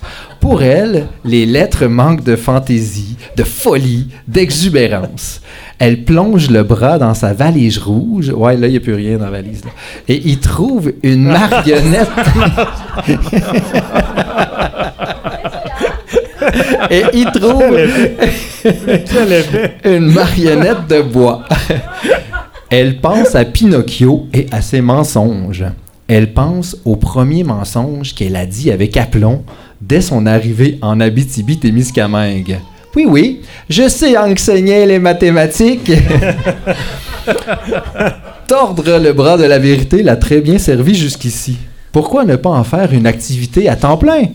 Elle se met alors à raconter à qui veut bien l'écouter des histoires acatabran, abracadabracatarapatrabradantes, abracadabratatarapadaratrantes, des récits impossibles mais succulents, parfois grivois. Au début, on croit qu'elle a perdu la boule. Ses amis diront qu'elle l'a qu'elle l'a perdue depuis longtemps. Puis, pour l'encourager malgré sa différence, on la nomme meilleure menteuse de la région Oui, à deux reprises. Ses menteries voyagent et font résonner les cloches de trois pistoles. On raconte même qu'elle est allée mentir au pays de Fidel Castro. Mais quel culot! Il est jeune à cette heure. Martha constate que sa valise est vide.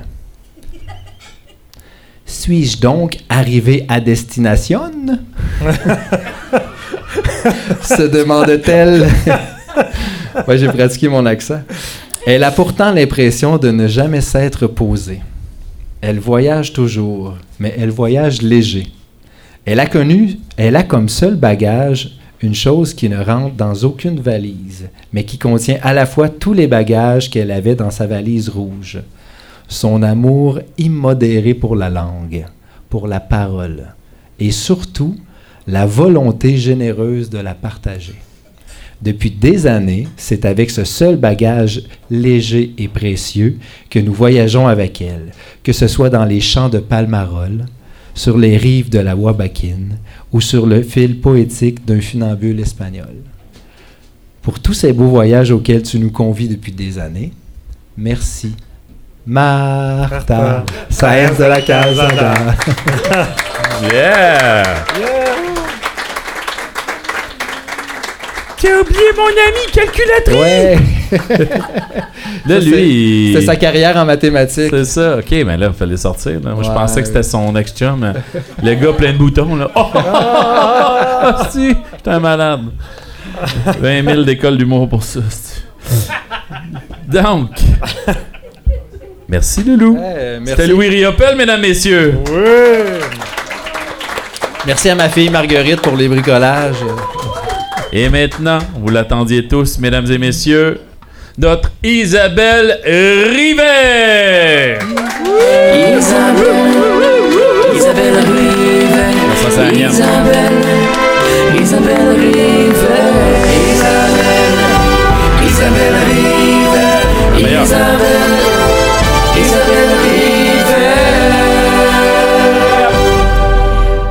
j'ai eu l'immense bonheur, euh, les garçons, de dîner avec ma grande amie Béatrice euh, Sáenz de la Calzada Mediavilla aujourd'hui. Parce que j'ai demandé à ma grande amie si elle, euh, en fait, si elle acceptait de répondre à un questionnaire, le questionnaire de Marcel Proust, mais en me donnant les réponses que sa mère me donnerait, donc Martha. Et euh, j'avais pensé euh, effectivement de vous dire, bon, par exemple, qu'est-ce que Béatrice m'a répondu versus qu'est-ce que Martha me répondrait. Puis là, on aurait un beau moment où on ferait une espèce d'analyse comparative. Euh, Je sens que vous êtes vraiment. euh, c'est ce On est en mode intello, là. oui, c'est ça. Et ce qui s'est passé est assez magique, c'est que j'étais à ce dîner avec mon ami, puis je posais euh, des questions. En fait, je, suivais vraiment le questionnaire Marcel Proust. D'ailleurs, si ça vous intéresse, euh, googlez ça. C'est plein de questions euh, du, du, célèbre écrivain. Mais au fur et à mesure que Béatrice me répondait, elle me racontait des, des- des trucs, puis elle était vraiment passionnée. Puis j'ai été très touchée par la fille qui raconte sa mère. Et puis finalement, je me suis dit, ben, ça m'inspire plus comme un poème. Alors, les éléments que Béatrice m'a répondu, puis évidemment, là, dans le questionnaire, il y avait quelle est votre fleur préférée, ou votre oiseau préféré, ou votre personnage historique préféré. Il y a plein d'éléments qui se retrouveront dans un poème qui s'intitule Martha.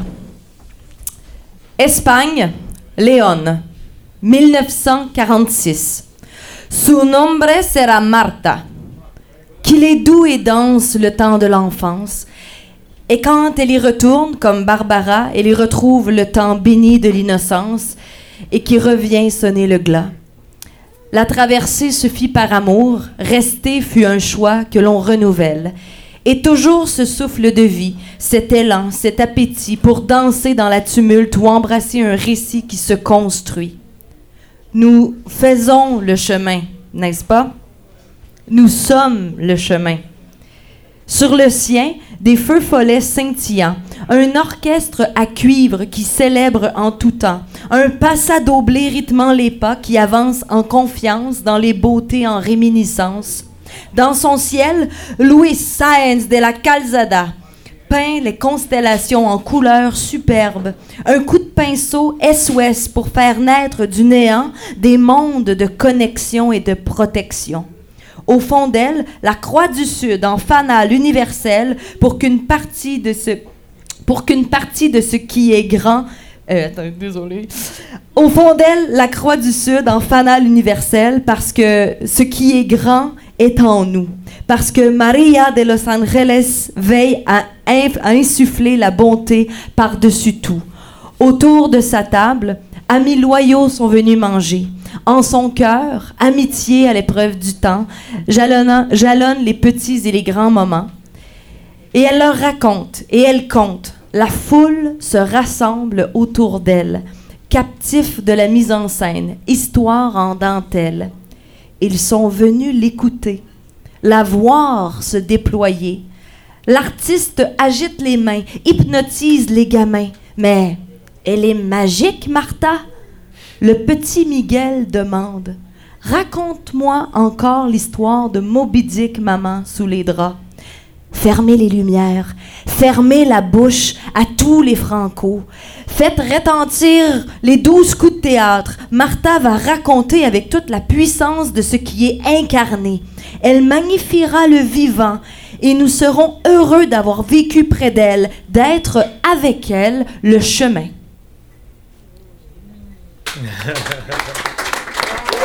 Mesdames, Messieurs, Isabelle Rivet.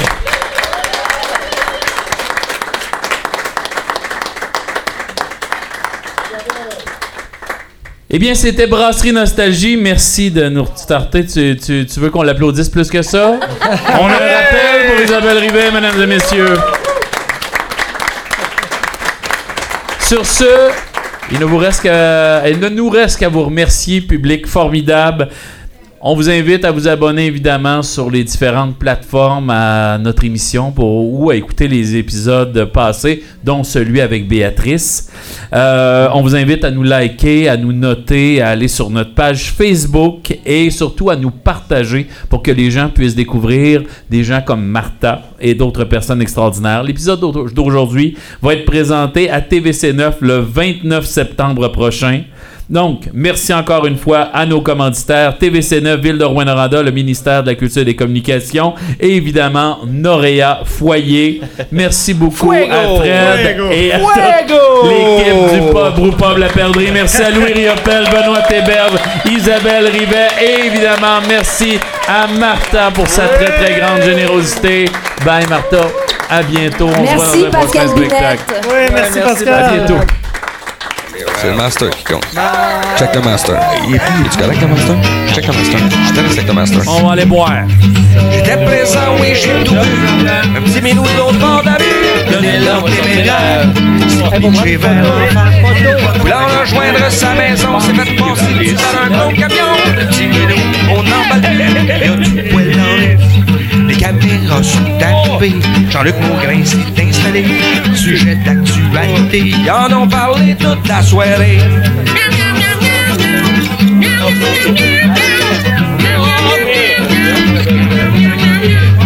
Il y a du poil partout.